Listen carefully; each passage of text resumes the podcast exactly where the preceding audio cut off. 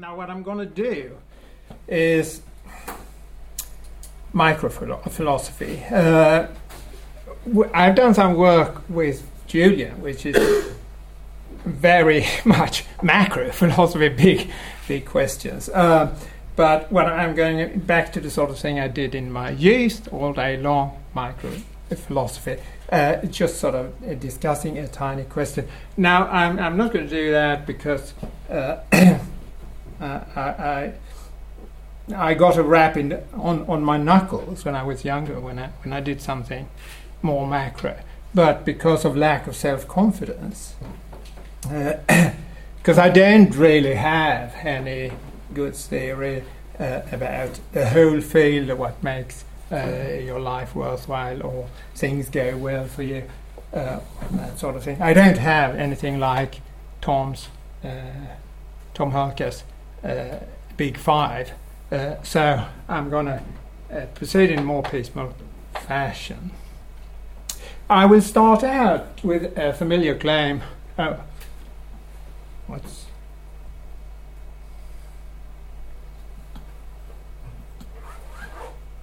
Sorry, there's no.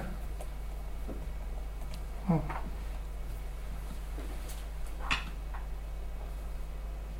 I can't. That thing, the remote control? We have ten. Oh, right. No. I mean, I get the right slides here, but not. I'm going to get viewing as well. Uh, is that-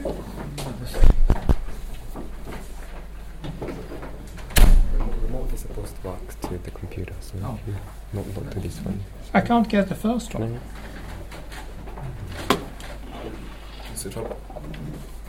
It's not clicking forward.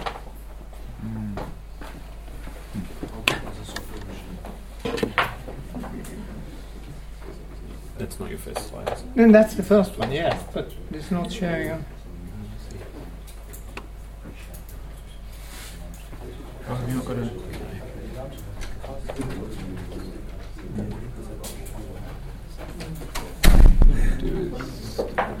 a? May I just move? it? I, I think you you you're using uh, two. Uh, uh, sorry. Just- oops. Oh, here. There you go. Okay. No. Brilliant. Yes. Okay. Okay. Yeah, That'll I think do. we Ah, yes. right, right. Sorry about that. Um, I will start out from a very familiar claim from Mill's utilitarianism in chapter 4, where he says the sole evidence is possible to produce that anything is desirable is that people do actually desire it. Uh, and of course, he was ridiculed by G. Moore, who said you know, this embodies a fallacy. So obvious that it's quite wonderful how Mill could overlook it.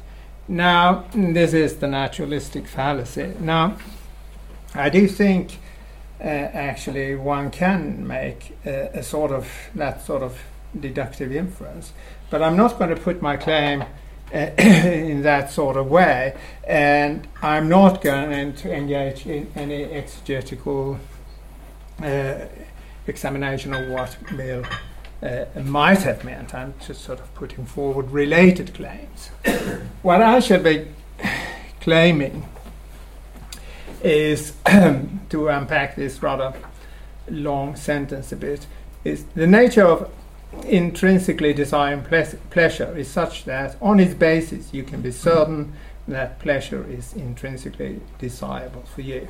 Now, if you if you feel a very strong pleasure, you, you, you sort of reflect on what your sort of experience you're undergoing.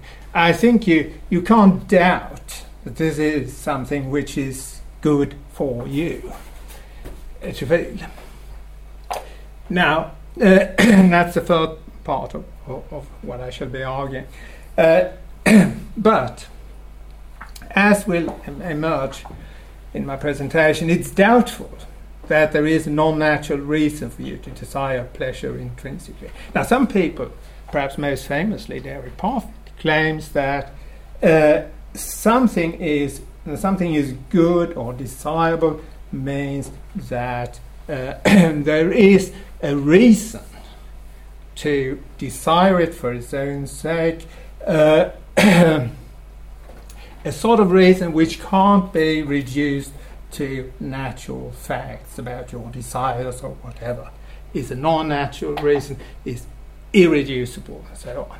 Now, I should give reasons for, for doubting that sort of claim.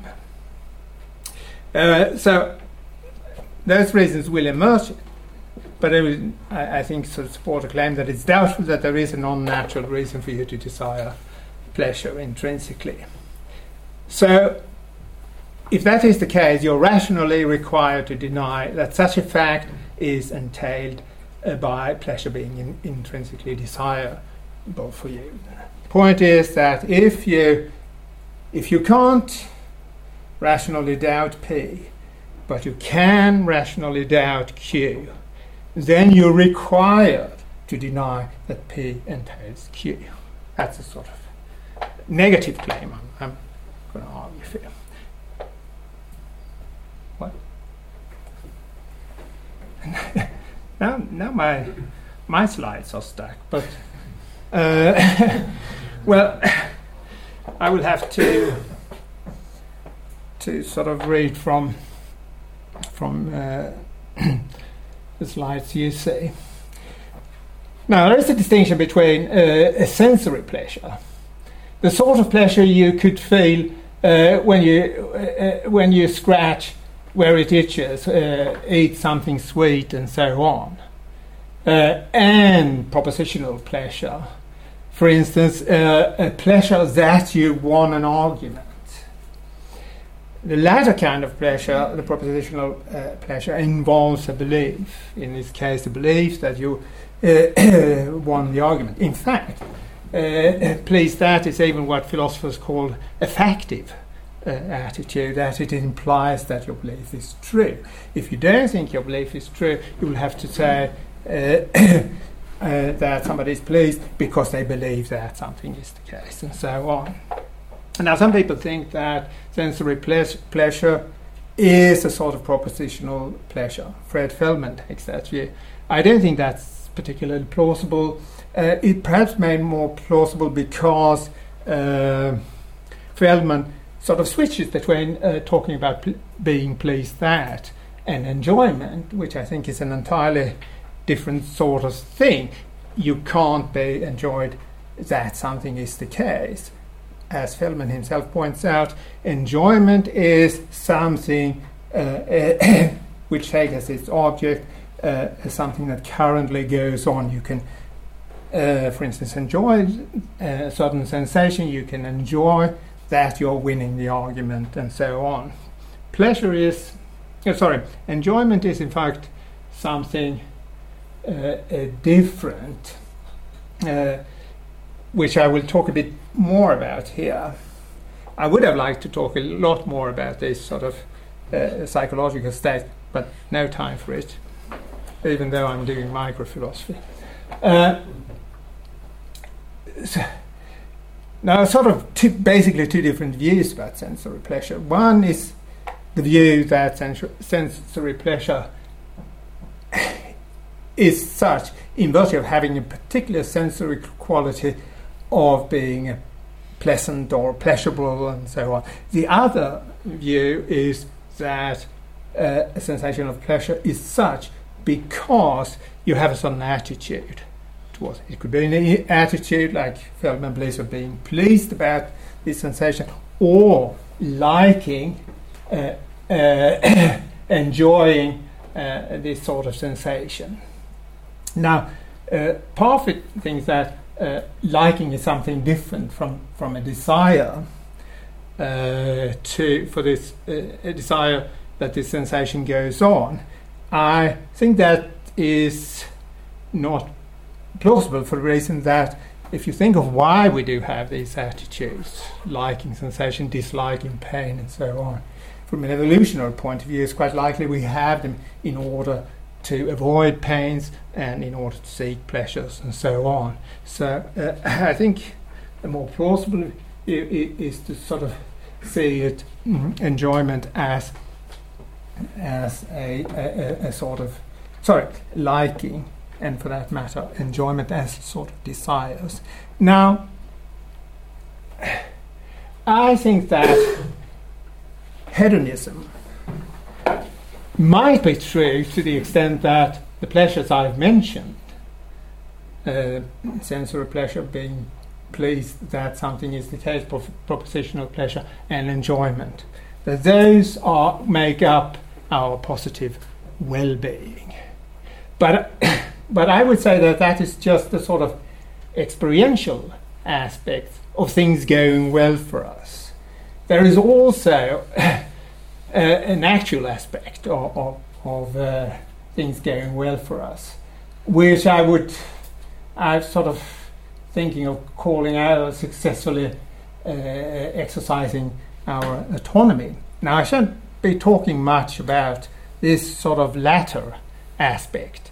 Uh, this point of this slide is just to sort of locate what I'm, I'm, I'm, I'm talking about in, in the sort of terrain of well-being, which is the theme of this conference. So what I'm going to talk about is, is a sort of tiny particle of well-being, and but not everything that uh, uh, what it is for things to go well for us. Uh, so that's why I don't have anything. I won't be presenting anything comparable to Tom Hurka's Big Five. the topic is more precisely personal goodness, the state of pleasure being intrinsically good for the subject. Now, some people, including I think G. Moore, claim that something which is good for somebody can't be intrinsically good.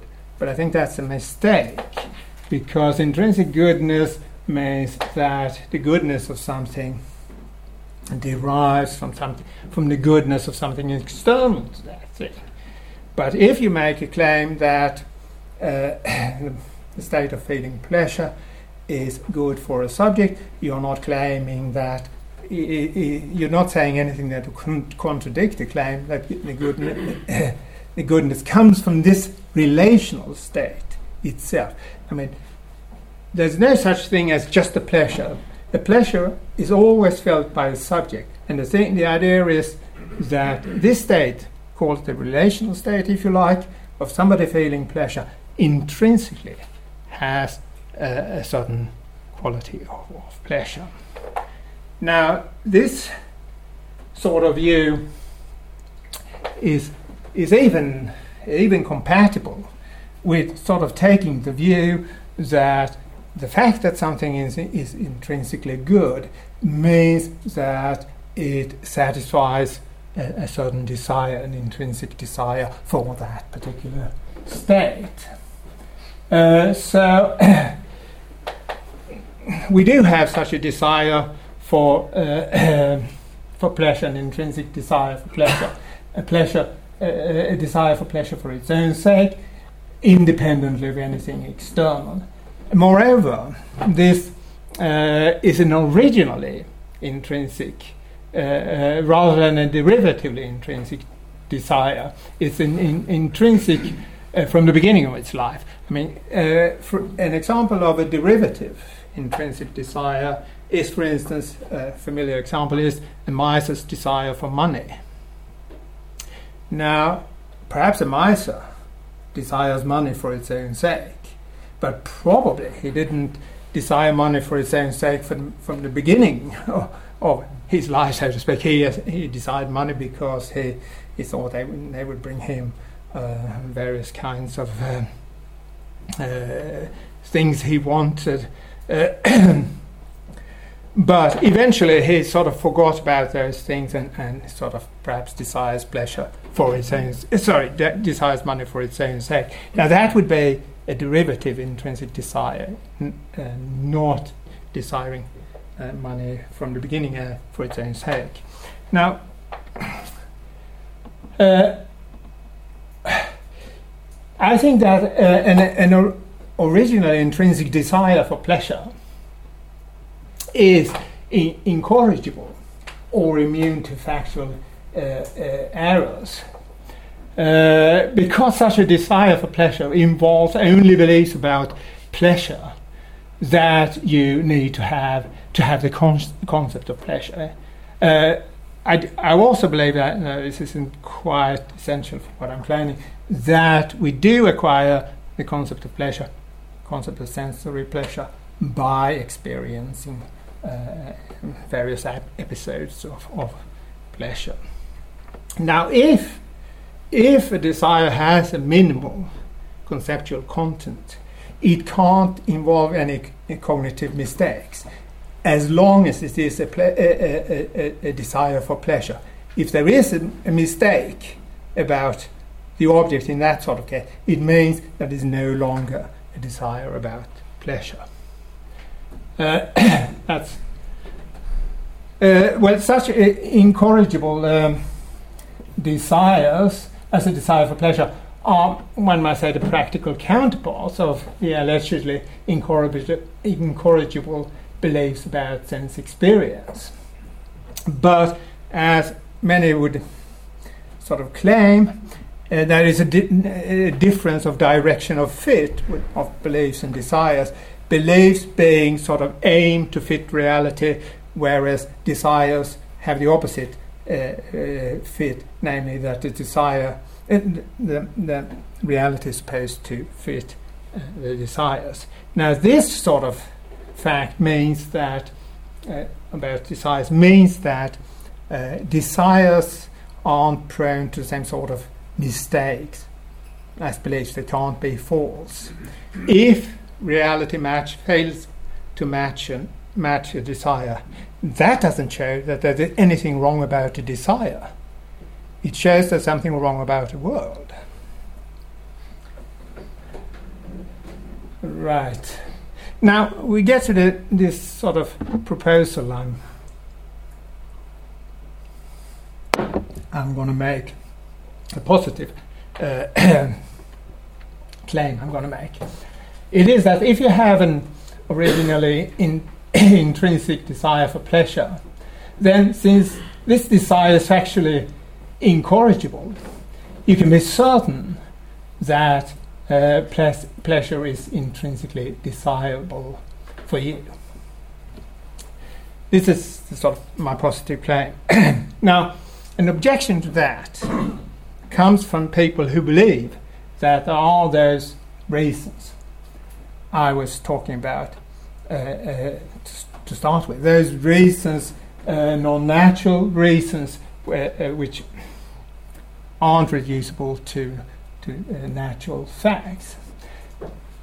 If there are reasons like that, the factual incorrigibility is insufficient, since it doesn't in- exclude that there is a normative, an ir- irreducibly normative corrigibility, consisting in a failure to match, match non-natural or irreducible reasons for desire.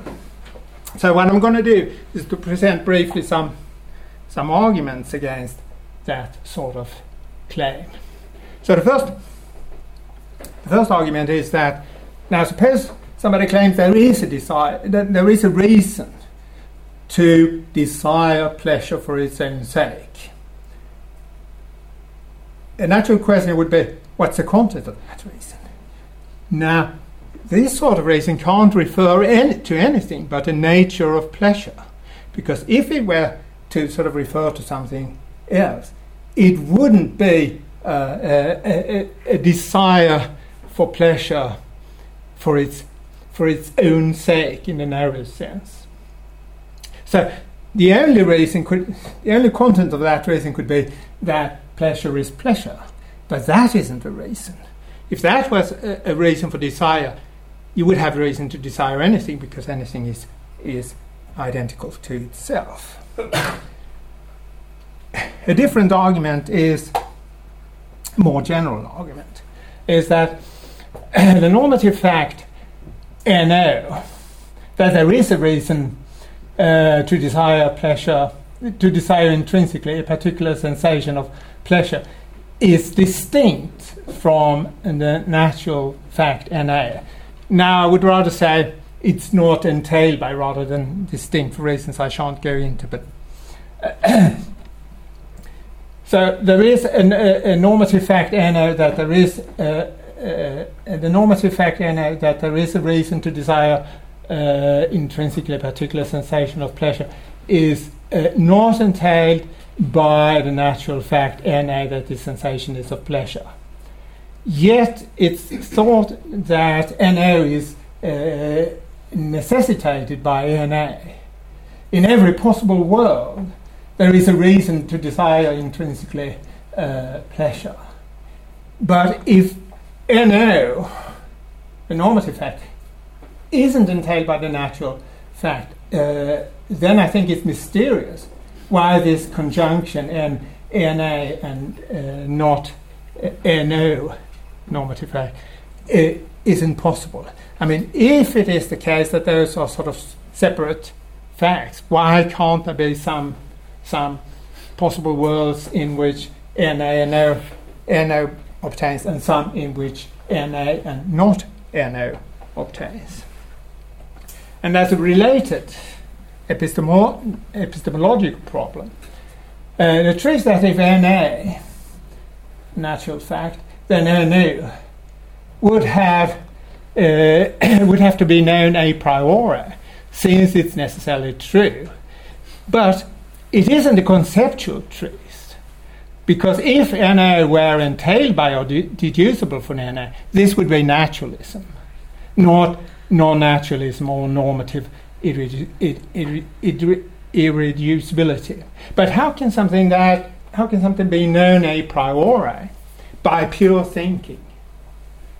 If if eh, if it isn't just a matter of conceptual relationship, because thinking involves sort of dealing with concepts. So if there isn't a conceptual relation, something is entailed by something else. It's difficult to understand how you merely by sort of thinking about a proposition can sort of know that it's true. But it has to be knowledge a priori because it's knowledge not just about this world but about every possible world. Now, the final slide, afraid the longest one. it's, uh, it says that even if those arguments I've just put forward, A to C, aren't enough to refute conclusively the existence of a non natural reason to desire pleasure in- intrinsically, they suffice to make it rational to doubt this. But when we know that we, can, that we intrinsically desire pleasure, we can't rationally doubt that pleasure is intrinsically desirable for us. However, if we can't rationally doubt P, while we can rationally doubt Q, we rationally require to deny that P entails Q. That the fact that pleasure is intrinsically desirable for us entails that there is non, a, a non natural reason for us to desire it intrinsically. Because if we don't deny that, the sort of doubt we can have for Q infects uh, our attitude, our epistemic attitude to P, so that we can no longer hold it to be certain. So uh, this is my negative claim. So I've made two, two claims, one positive claim that we can, on the basis of experience, so to speak, this is sort of uh, similar to what Mill claims, we can, on the basis of experience, know that something is, that pleasure is intrinsically desirable for us. But because uh, the arguments I've given here, we can have a rational doubt that there are those reasons. And that sort of uh, makes us rationally required to deny that that claim is entailed by what we are certain of. So, I hope it wasn't too much, too unpleasant.